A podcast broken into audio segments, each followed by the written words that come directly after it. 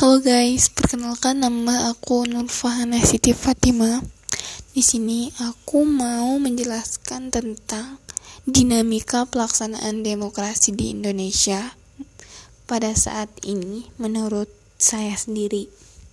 Negara demokrasi merupakan negara yang mengedepankan kepentingan rakyat dan seluruh kebijakan pemerintah yang diambil untuk kesejahteraan masyarakat sebagai warga negara. Pelaksanaan demokrasi di Indonesia dari masa ke masa tidaklah sama, mengingat Undang-Undang Dasar berganti-ganti.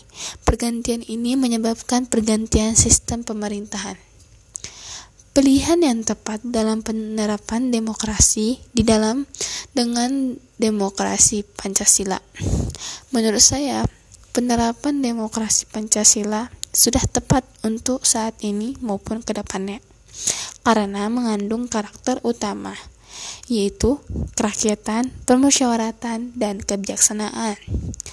Nah, tiga karakter tersebut berkedudukan sebagai cita-cita luhur penerapan demokrasi di Indonesia.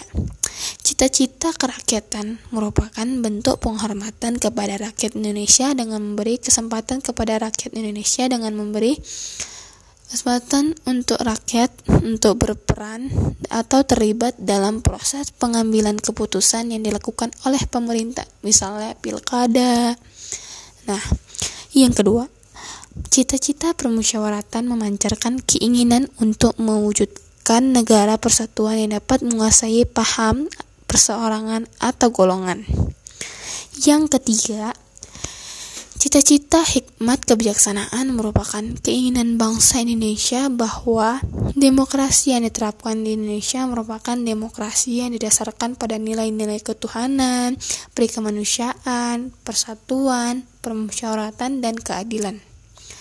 Dari semua ini, pemerintah dan rakyat telah berkontribusi untuk mewujudkan cita-cita luhur untuk negara kita ini. Semoga ke depannya menjadi lebih baik lagi dari masa ini dan masa ke depannya. Nah, itu menurut saya e, tentang dinamika pelaksanaan demokrasi di Indonesia. Sekian dari saya. Wassalamualaikum.